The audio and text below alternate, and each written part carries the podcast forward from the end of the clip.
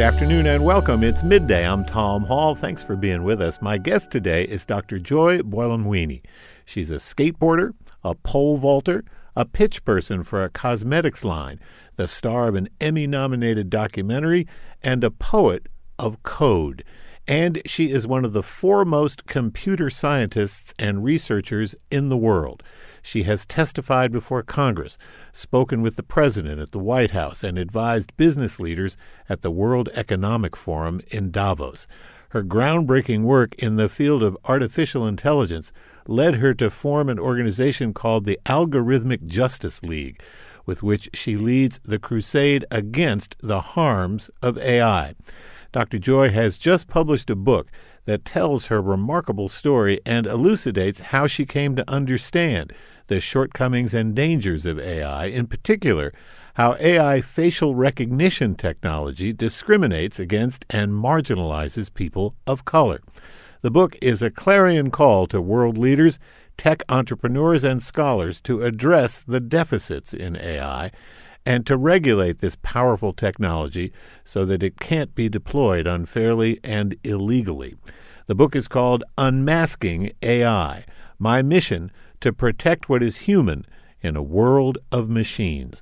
I spoke with Dr. Joy Buolamwini earlier this month. Because our conversation was pre recorded, we aren't able to take any calls or online comments today. Dr. Joy joined me on Zoom from Cambridge, Massachusetts. Dr. Joy, welcome to the show. Thanks so much for your time. Thank you for having me. And what an intro. I'll have to share that with others. well, you're welcome to. I was just captivated by this book, by your work, by the story of how your career has evolved and uh, and and been shaped. Um, it's just terrific. So, unmasking AI in the title, unmasking is a very d- uh, direct reference. Describe what you found early in your research when you started exploring facial recognition. Yeah, so when I was a graduate student at the MIT Media Lab, one of the first courses I took encouraged students to read science fiction and come up with something creative. So I wanted to create a mirror that would uh, follow my face uh, with a camera and then put on a kind of filter through the mirror. And to do this, I downloaded face tracking software, but the software didn't really detect my dark skin face until I literally put on a white mask uh, over my face, and the white mask was almost immediately detected. And so it was really that experience that galvanized me to ask more questions about how are we training machines to see? What does it mean if these types of systems that aren't just used for facial recognition, but are infiltrating so many other areas of our lives? Might have some bias. So it was a mystery, it was a question, and that's what led to the research and the Algorithmic Justice League. And you write that the white mask demonstration is just an entry point to larger conversations about bias in artificial intelligence uh, and those who can be harmed by these systems. So give us some examples of how harm can come to people because of these inherent biases. Yes, think of an ism and it's likely being encoded in some type of AI system. So let's look at hiring. Amazon actually had to scrap an internal hiring tool because it was biased against women. If it had a women's college listed, right, that that would count against you. Other researchers looked at hiring tools where you might get a bonus if your name was Jared or you played lacrosse because of the prior references these systems uh, were trained on. So, as pattern recognition systems, they're looking at the decisions of uh, past gatekeepers. And what the signals they pick up on aren't always, are you qualified for the job, but do you match other people who have been selected uh, for the job? So that's one example. Another example we might think of uh, ageism. So you have healthcare systems that are adopting AI for the reasons a lot of people adopt AI. Let's make things more efficient. And you'll see that uh, elderly people are actually having their care shortened, right? Even though their insurance normally would cover longer care because a predictive system is saying that this person's care is complete when it's not. And it ends up costing the health systems even more because there are uh, complications. Yeah, so this, those are just a few examples. Yeah, this whole thing is so complicated and so nuanced. Um, you even say that the, the term facial recognition technologies uh, is kind of a catch all phrase which you've decided to adopt. Um, but there are many types of face related tasks that machines can perform. You write about that. Give us some idea of, of what those kinds of types of tasks are. Yeah, so when I think about facial recognition technologies with the emphasis on the plural, it's because these systems are trained to answer different types of questions. So, one basic question is in this image or in this video, is there a face? So, that is face detection. Now, you need to do face detection to do the rest of it, right? My own example that got me started with this research was when I was trying to have my face detected in the mirror and it didn't detect it. So, that's one type. Another type, let's say you do detect the face, is asking what kind of face is this? So you might have systems that are doing gender classification, guessing the gender of the face, as you might figure, uh, age estimation, guessing the age. Sometimes it's an age range, you know? Uh, you might have other systems that have been trained to try to guess somebody's uh, ethnicity or race. And it's really important to remember that just because these systems have been trained to accomplish a specific task doesn't mean they're so good at it.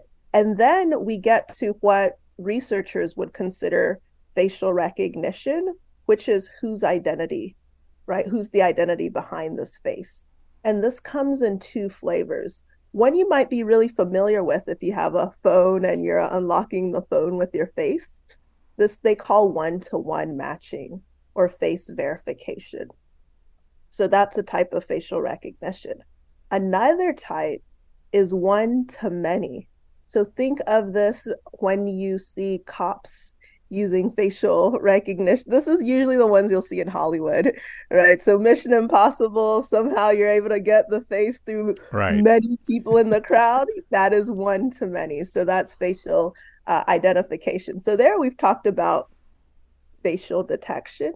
Is their face? We've talked about gender classification or age estimation. What kind of face? right? Then we've talked about unlocking your phone one to one matching, which is facial verification, and then trying to find somebody in a crowd, one to many facial identification. So they all sound similar. This is why I use that overall blanketing term of facial recognition technologies. And when it comes to the the facial recognition technologies that we are pretty familiar with in our daily lives. You give the example of the phone. Um, if I took your phone and looked at it, it wouldn't open it, but it would open it for you. But is there a problem because you are a person of color uh, with that system to, to open your phone or a particular piece of software on your phone or on your computer? Do, do, do the problems, uh, you know, evolve down into to that level? I have seen that. And so I think it's important to think about technical problems and socio-technical problems. So let's just talk about the technical problem. Did it work or not? when I actually got the first um, iPhone with Face ID, my mom could open my face, my phone, mm. right? You know, and this is actually a known problem. Uh, and other people would show their kids opening their phones and so forth across race lines. Uh, in China, you had people. Uh, I remember one story of two women who weren't related, and they were able to open each other's phone. And I want to say Apple at the time was saying uh, there's a, it was something like it should work in one in 100 million. But when you're talking about billions of people, right, you know, it doesn't mean it's always going to work. So I actually saw those sorts of issues not just being for one uh, particular group when it came to that one to one matching that you could see with uh, facial uh, verification. For me, I think about facial verification when it goes beyond the phone. So let's say you're using facial verification to access uh, benefits. So you've had the IRS and Veterans uh, Services actually adopt a third party vendor to scan people's faces. And here some of the issues go into access and how fast your internet connection is. So you had veterans, you know, in Colorado reporting that they weren't able to access um, their benefits, like white men in their 70s.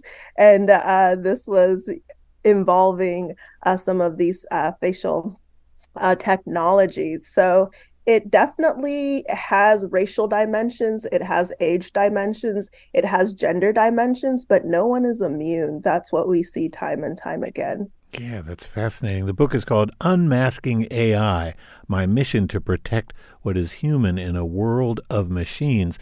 So, Dr. Joy, I think you, co- you coined the phrase the coded gaze. What do you mean by that? Yes, so I had come across the term the male gaze, and I had come across the term the white gaze. And so this is a cousin concept.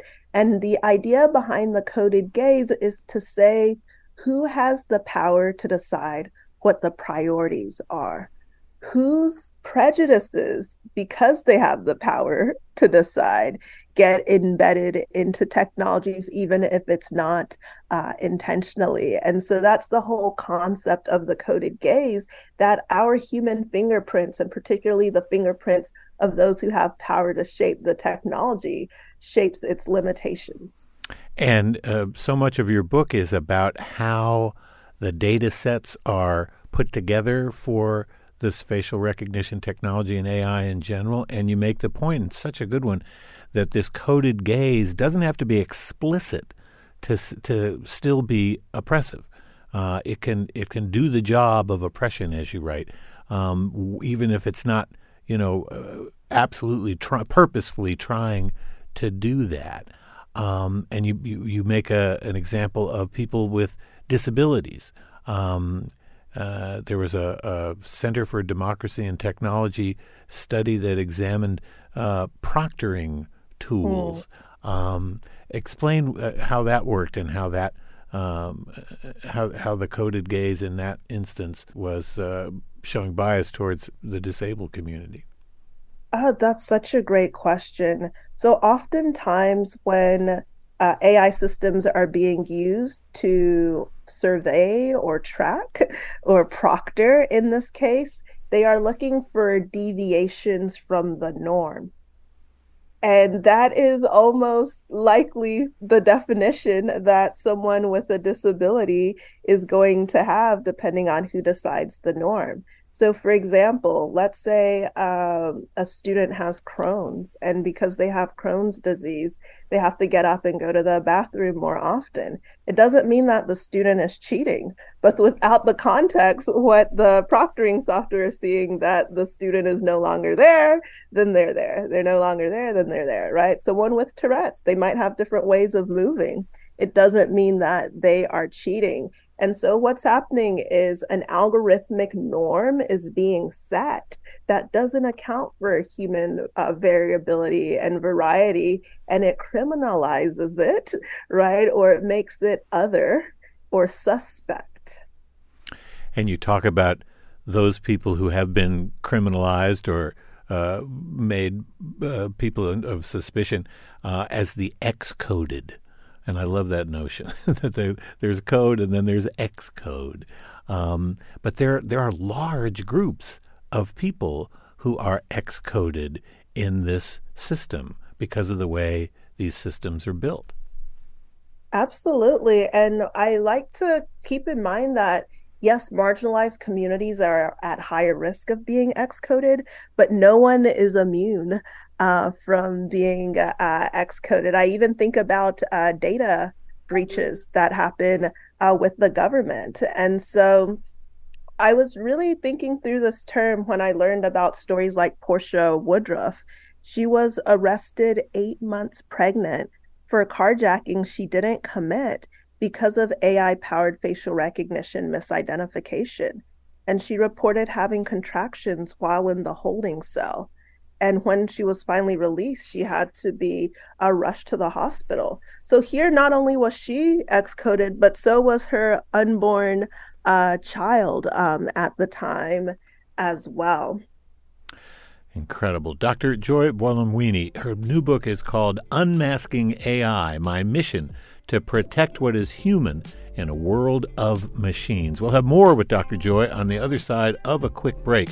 Our show was recorded earlier, so we're not able to take any calls or online comments today.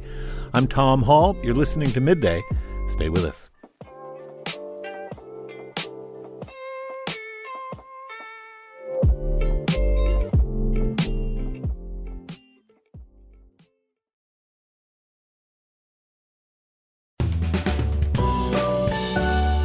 Welcome back. It's midday. I'm Tom Hall. We're listening to a conversation I had earlier this month with the award winning computer scientist and social justice activist, Dr. Joy Buolamwini. She is the founder of the Algorithmic Justice League, a nonprofit advocacy organization that uses art and research to make technology more equitable and accountable. Her new book is called Unmasking AI My Mission to Protect What is Human in a world of machines. So, um, Dr. Joy, you define yourself as a poet of code.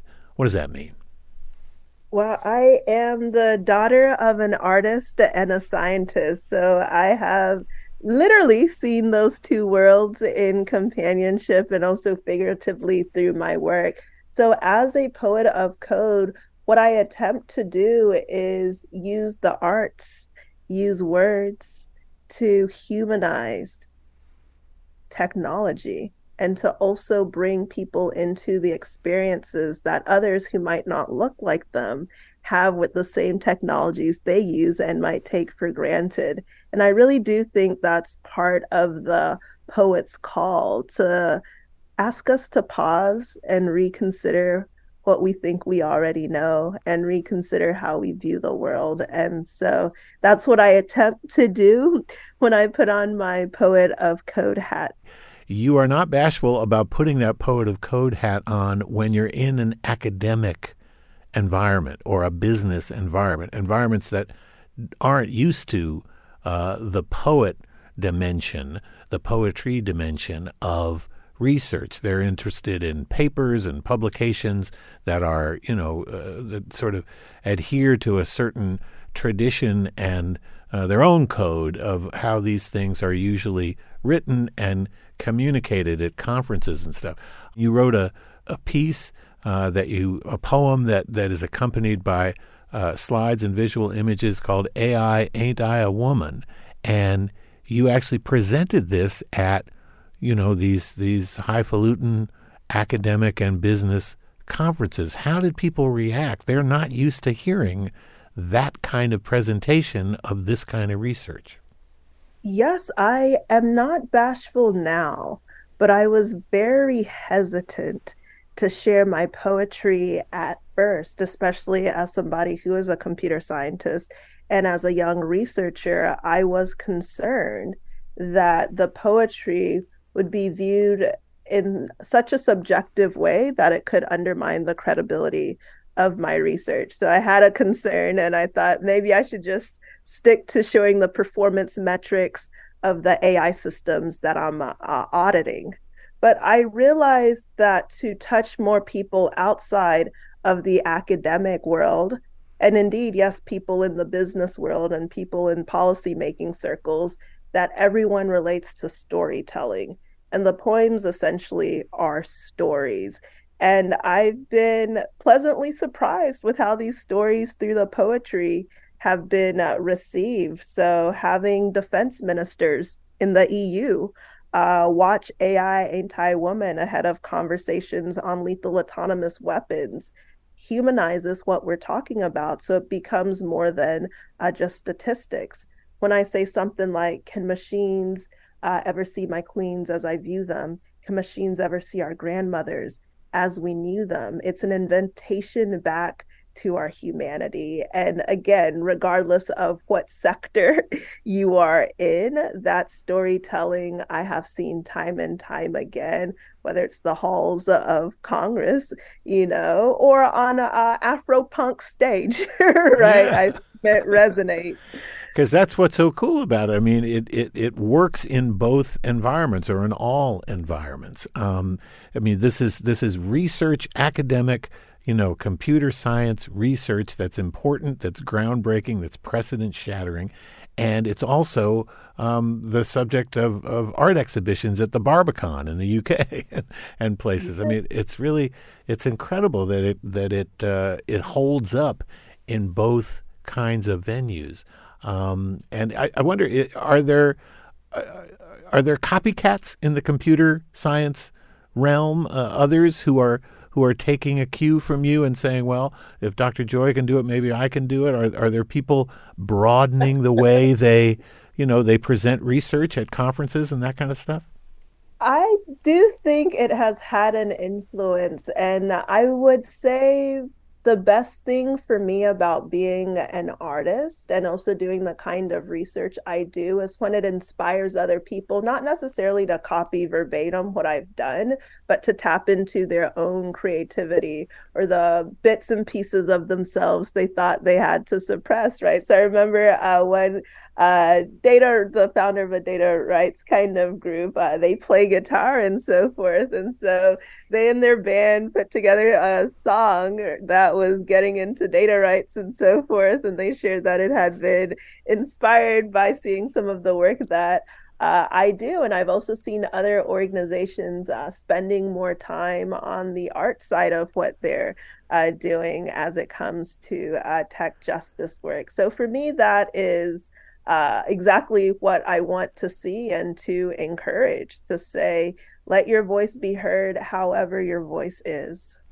Dr. Joy Buolamwini. Her new book is called Unmasking AI My Mission to Protect What is Human in a World of Machines. I'm Tom Hall. You're listening to Midday. Dr. Joy and I had this conversation earlier this month, so we can't take calls or online comments today. So I want to ask about um, some of the the other um, revelations that you uh, came upon in this research. And one of the things that was really um, thought provoking to me is the notion of what cameras can do. Um, and you say that cameras appear to be neutral. You know, you take a picture of something, you say, well, that's a pretty, you know, very objective, uh, not at all subjective thing. Um, but in fact, you say history reveals another story. There's a standard uh, for cameras called the Shirley card. What's that? Uh, yes. So cameras have to be uh, calibrated. So let's first talk before we get to the age of digital, right? Let's talk about film uh, camera. So if you were going to uh, take a photo and you captured an image on film, in order to make that final uh, image as a photograph, you would have to get the right combination of chemicals to expose that image correctly.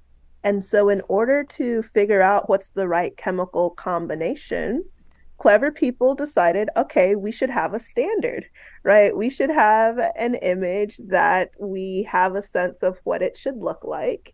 And then we calibrate to fit that image. So that's when you're like, where's Shirley? This is when Shirley comes in. And the Shirley card is actually uh, encompassing of many women who stood in as models, but Shirley was one of the early models and she was a white woman. And so her image was used to calibrate these camera uh, the cam the whole process in the first place. And because she was lighter skinned right the optimization ended up being for lighter skinned uh, individuals. But what we found out is that it can change. So you actually had uh, another uh, kodak came out with a different way of doing uh, the camera technology uh, where they had complaints from furniture companies and chocolate companies. So the chocolate companies were saying, the way it's currently exposed, we can't see the difference between the dark chocolates and the milk chocolates. Right? and then darker skinned people got a windfall. And then part of the marketing was like, it's so good, it can shoot a black horse at night, right? To talk about the ways in which they had um, enhanced it. And so it wasn't necessarily a limitation of uh, the technology outright, um, but a limitation of the imagination of who is to be centered and what types of images are to be created. And so, because you have that initial uh, bias towards lighter skin, when you then get the defaults for uh, even the digital cameras, it's inheriting uh, those defaults. I will say, after some of my research came out, uh, Gender Shades research, uh, we had various uh, companies, uh, people from those companies, uh, taking that as inspiration to actually improve their camera technology to better capture a wider range of uh, skin tones. And so I keep those sorts of emails and messages close to me because it shows me just how far uh, the research can travel. Yeah, and you make the absolutely uh, true point that having the ability to define classification systems is in itself a power.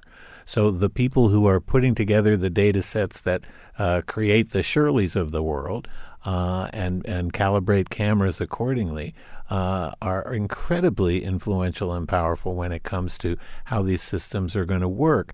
Um, you you came up with a new way of putting together uh, a data set. You, you, you looked at a lot of photographs of people, um, and it was interesting to see how you uh, went about finding those photographs because it brought up all sorts of interest uh, or, or, interesting uh, dilemmas about privacy, uh, about uh, access.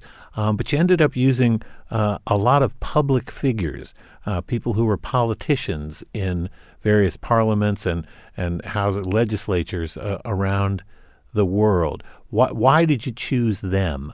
Uh, what what problems did that uh, choice help you solve? Got it. That's such a great question because when we're looking at who has the power to decide, there's the question about who's deciding what faces get included in certain data sets that are then used to train different AI systems or used to evaluate those AI systems.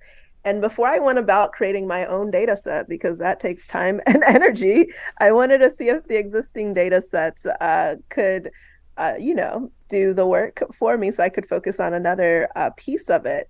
And what I found was that many existing data sets were overwhelmingly light skinned individuals and overwhelmingly uh, men. So I call these pale male data sets, hmm. right? And as I found more of these pale male data sets, I realized I wouldn't be able to even answer my uh, research questions. So, for example, one data set that I found, I want to say less than 5% of the people within that data set were women of color. So think about it. Let's say you got everybody else right. You know, it would look like it's a high performing system even if you failed on an entire group because there was a lack of representation in the first place. So my whole goal was okay, what if we made the test a little more inclusive and a little bit harder, but closer to what the rest of the world looks like? So this is what led me to the UN Women's website because I wanted to see if I could create a better balanced data set in terms of gender representation, but also in terms of skin type representation.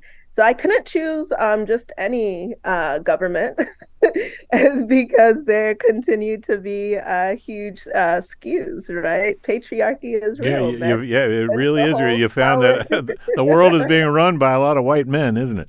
Right and you see that in the data set so when i went to the un women's website i was looking for a ranking of countries in the world by their representation of women uh, in parliament. And at the time, Rwanda was number one, leading in the world of their representation of women. And uh, you also had a few other African nations there and some Nordic nations as well, which was helpful for me because I was looking for people on opposite ends of the skin type spectrum. So that allowed me to create a much more balanced data set to evaluate uh, AI systems that were attempting to guess gender and so forth. So it was a bit of a a long winding road to get there because I had hoped I could use something that was off the shelf, but using what was off the shelf was clearly not uh, taking us where we'd like to be. and you got to where you wanted to be uh, all sorts of different ways. Um, you talk with great affection uh, about your friend and colleague, Dr. Timnit Gebru, uh, who I've had the great honor of uh, interviewing on this show, and the work that she did with deep learning and computer vision. And you all have become uh, good friends over the years working on these issues. Um, and you also talk about Kimberly Crenshaw and her work uh, with intersectionality. Um, critical race theory is, you know, very much in the news these days. Um, how did how did a scholar like Kim, Kimberly Crenshaw, you know, who's a legal scholar, uh, help you um, in your research on AI? So I came to her work a bit late, right? I came to her work where I think more people would come to her work until recent times, which was in grad school. And in grad school, I was drawn to her work because she was doing not just any type of law, but anti discrimination law. And what her work showed was we had a problem with the legal system when it came to anti discrimination law. And this problem was if you were facing discrimination based on two identities, you were not necessarily covered by the existing protections. So, for example, uh, let's say you were an Asian woman, and this was one of the cases she explored. Let's say you're an Asian woman and you say you're being uh, discriminated against in the workplace, but your workplace can say, we don't discriminate against Asians. Here are all the Asians we've hired, and they show they have Asian men um, hired, right? And then they can also say, we don't discriminate against women. Here are all the women we've hired, and they'll show they have hired white women. So, with that single axis analysis, you were missing the intersection, and hence this notion of intersectionality. And so, it actually was important to go beyond the single axis and say, okay, not or, is it gender or race, but gender and race. So I took this concept and said, oh, we should be looking at our data sets like this, but also the performance of different AI systems that we test.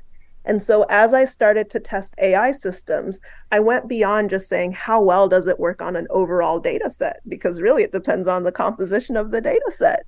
And then we could break it down and disaggregate. Okay, so let's look by skin type you know, which maps to race. Let's look by gender. But also, and this was a very important contribution of this research, building on the anti discrimination scholarship of Kimberly Crenshaw, which was let's look at this intersectionally.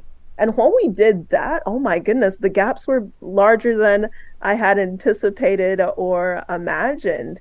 You know, in one case, you might have near perfect performance uh, on lighter skinned males and that same system uh, might um, have error rates of up to 47% for uh, women with the on the darkest end of the skin type spectrum. Same system. So it turned out you know that disaggregation and that intersectional analysis gave us a different view of the performance Dr. Joy Buolamwini.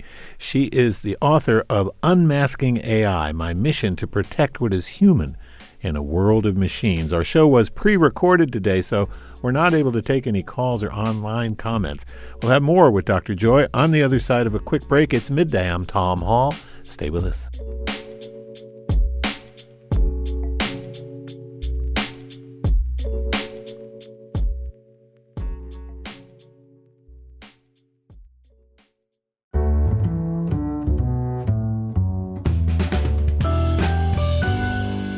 Welcome back. It's midday. I'm Tom Hall. If you've just joined us, my guest is Dr. Joy Buolamwini.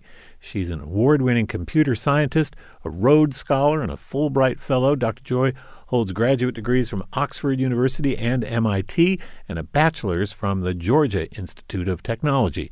She advises governments and businesses around the world about how to prevent harm in artificial intelligence. As a young graduate student at MIT, Dr. Joy conducted groundbreaking research that revealed facial recognition technology did not recognize faces of color.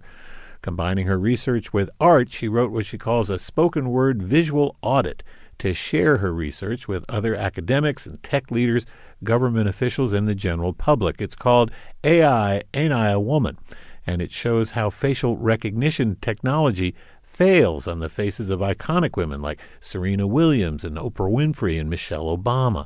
And it's not just a groundbreaking piece of research, it's also been featured in art exhibitions at prestigious venues like Ars Electronica in Austria and the Barbican Center in the UK. Today on Midday, we're talking with Dr. Joy about her new book, Unmasking AI My Mission to Protect What is Human in the World of Machines. We recorded our conversation earlier, so we can't take any calls or online comments.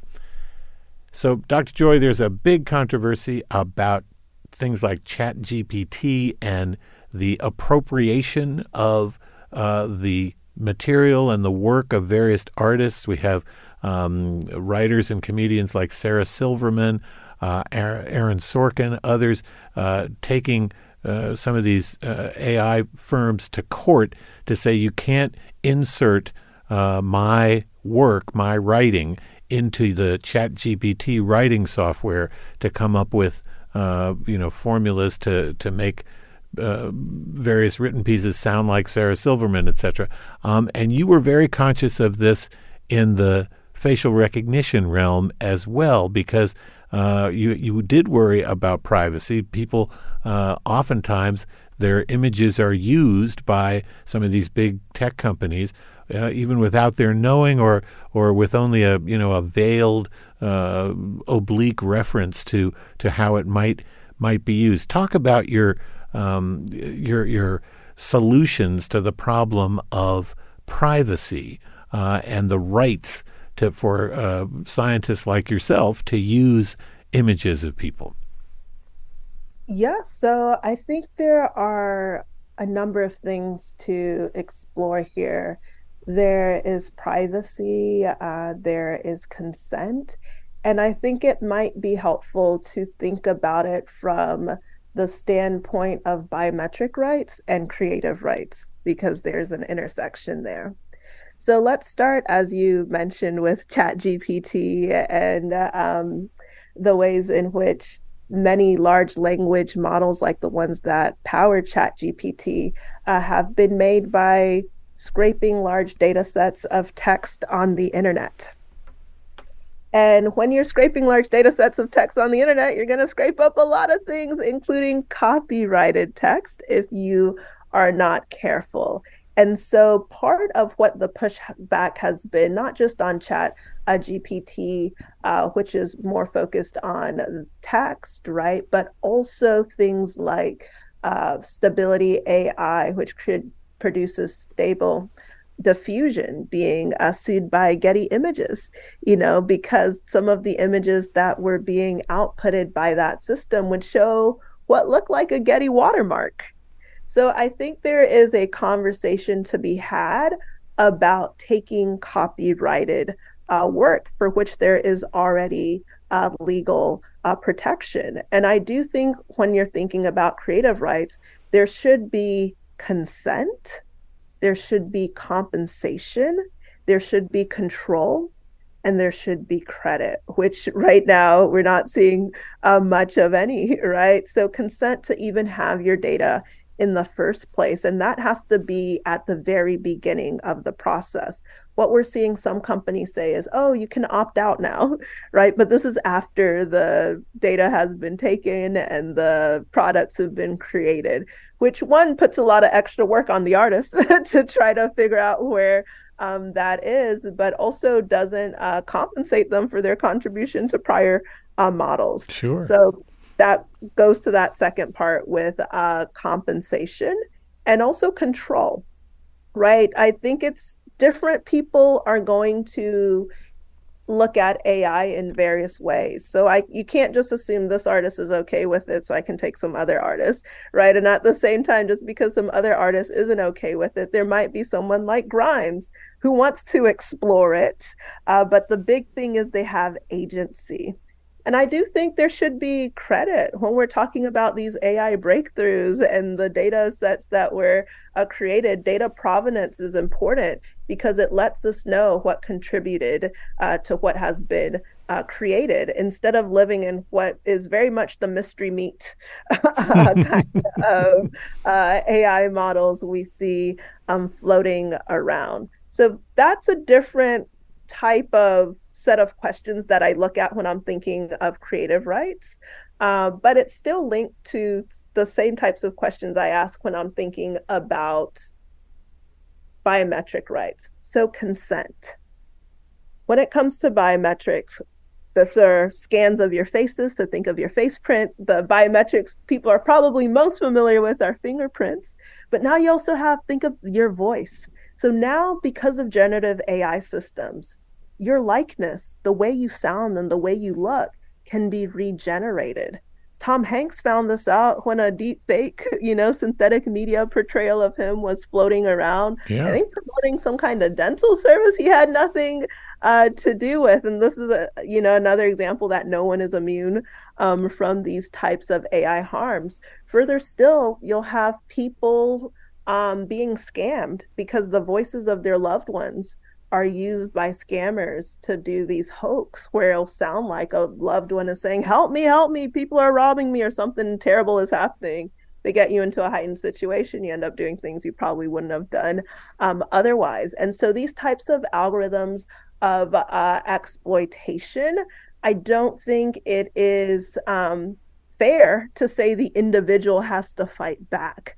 I really do think that is where uh, legislation and regulation uh, has to come into play so that there are real consequences and penalties, you know, for these uh, sorts of actions. The other thing with biometric rights when it comes to consent is what you mentioned a bit earlier, uh, which I would kind of call manufactured consent. So I see this, for example, with airports you might go to the airport, you're asked to step up and have your face scanned. You comply because you want to fly. You may or may not even know you had the option uh, to opt out, even though the whole system is supposed to be opt in. And you're also under stress. You just paid how much money? You got everybody behind you. Yeah, there's social pressure, economic pressure, and then your flight's about to leave, time pressure. These are not the conditions for informed consent. I would argue they are rather the conditions for more of a coercive type of consent. So I think it's also important that consent isn't um, misused, right? That we're looking at the context of consent and people have a real choice that if you're a US citizen, you have the right to refusal, right? When it comes to biometric scans and so forth. You know, I'm not sure I was even aware of that. Uh, so if you go to the airport and they want to do a biometric scan on you, you can say, I don't want to do this. And so they would just have to check you out some other way. They'd wave the wand on you or something like that. I, I don't think I ever even knew that. So that this is before they get to scanning your whole body. This is right when you're at the checkpoint and they're looking at your passport, right? They might look at your passport or your driver's license and then they look at your face. Mm-hmm. That checkpoint, you have the right to opt out. Most people don't even know. Yeah, I certainly didn't. That's really fascinating. Joy Buolamwini, her book is called Unmasking AI My Mission to Protect What is Human in a World of Machines. It's midday. I'm Tom Hall. Our conversation was pre recorded, so we can't take any online calls or comments today. Um, and you mentioned uh, in the book two people, uh, Adam Harvey and Jules Laplace, who created a website, uh, exposing.ai, so people can actually see if their faces are included uh, in these open source face databases. So there are ways of figuring out whether or not you have been included. Um, you came up with a campaign called Selfies for Inclusion, uh, where people are, I guess, taking their own pictures and and making a you know a purposeful decision to participate in a in a data set. Um, and certainly, you know, when it comes to consent, that uh, that problem is solved immediately. Yeah. Uh, did has that been been been picked up by a lot of folks? Are a lot of folks eager and willing to do it? It's just interesting because I write about it in the book how when I initially was doing this research in 2016 as a grad student, I had made a call for selfies uh, for inclusion, but I was also conflicted because it was a question of inclusion into what? Do I want to be included into uh, facial recognition systems that could be used to target me? And so this is where you go beyond questions of how accurate is a system to how it's being used. And as my understanding of the risk of these technologies continued, when I had a chance to work with Olay and they said, Oh, that selfies for inclusion thing you wanted to do, let's do it now. I actually pushed back and I said, You know what? Instead of focusing on the technical aspect, what if we focus more on the social aspect? Of who gets included in deciding what technologies we make in the first place. So the call for action wasn't to take a selfie, but was to uh, send a girl uh, to code camp. And that was my own evolution because as someone trained in computer science, my first thought is the technical okay the data ver- the data sets aren't diverse we have these skews let's collect more data and uh, shore up those skews that was my first approach and then moving from a technical analysis to more of a socio-technical analysis what happens if we have accurate facial recognition technologies in the hands of an authoritarian government right? What happens to our privacy?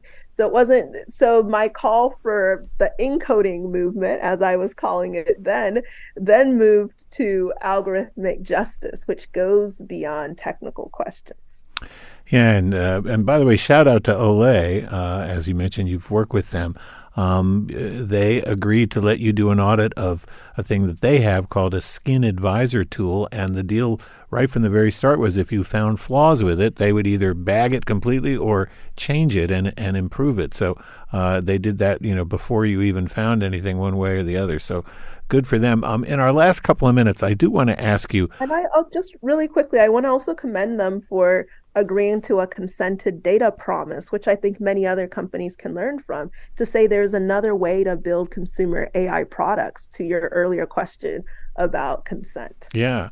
Um, so it, as we finish up, what needs to be done? And, and is this a governmental uh, policy issue? Is there any other entity other than uh, the, the international uh, community and, and individual governments that can regulate AI and and and and fix what's broke?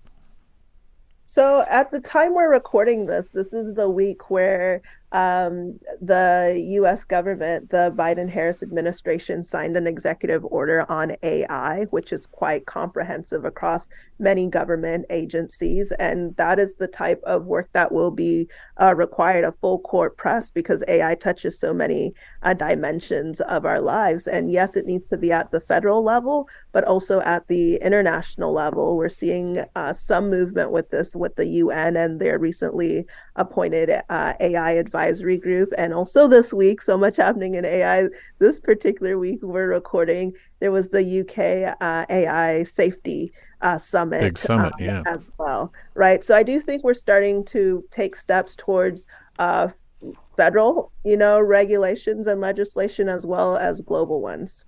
Dr. Joy Buolamwini. Her book is called Unmasking AI My Mission to Protect What is Human in a World of Machines. Thank you so much. I really, really enjoyed your book and have had a blast talking to you about it. Thank you.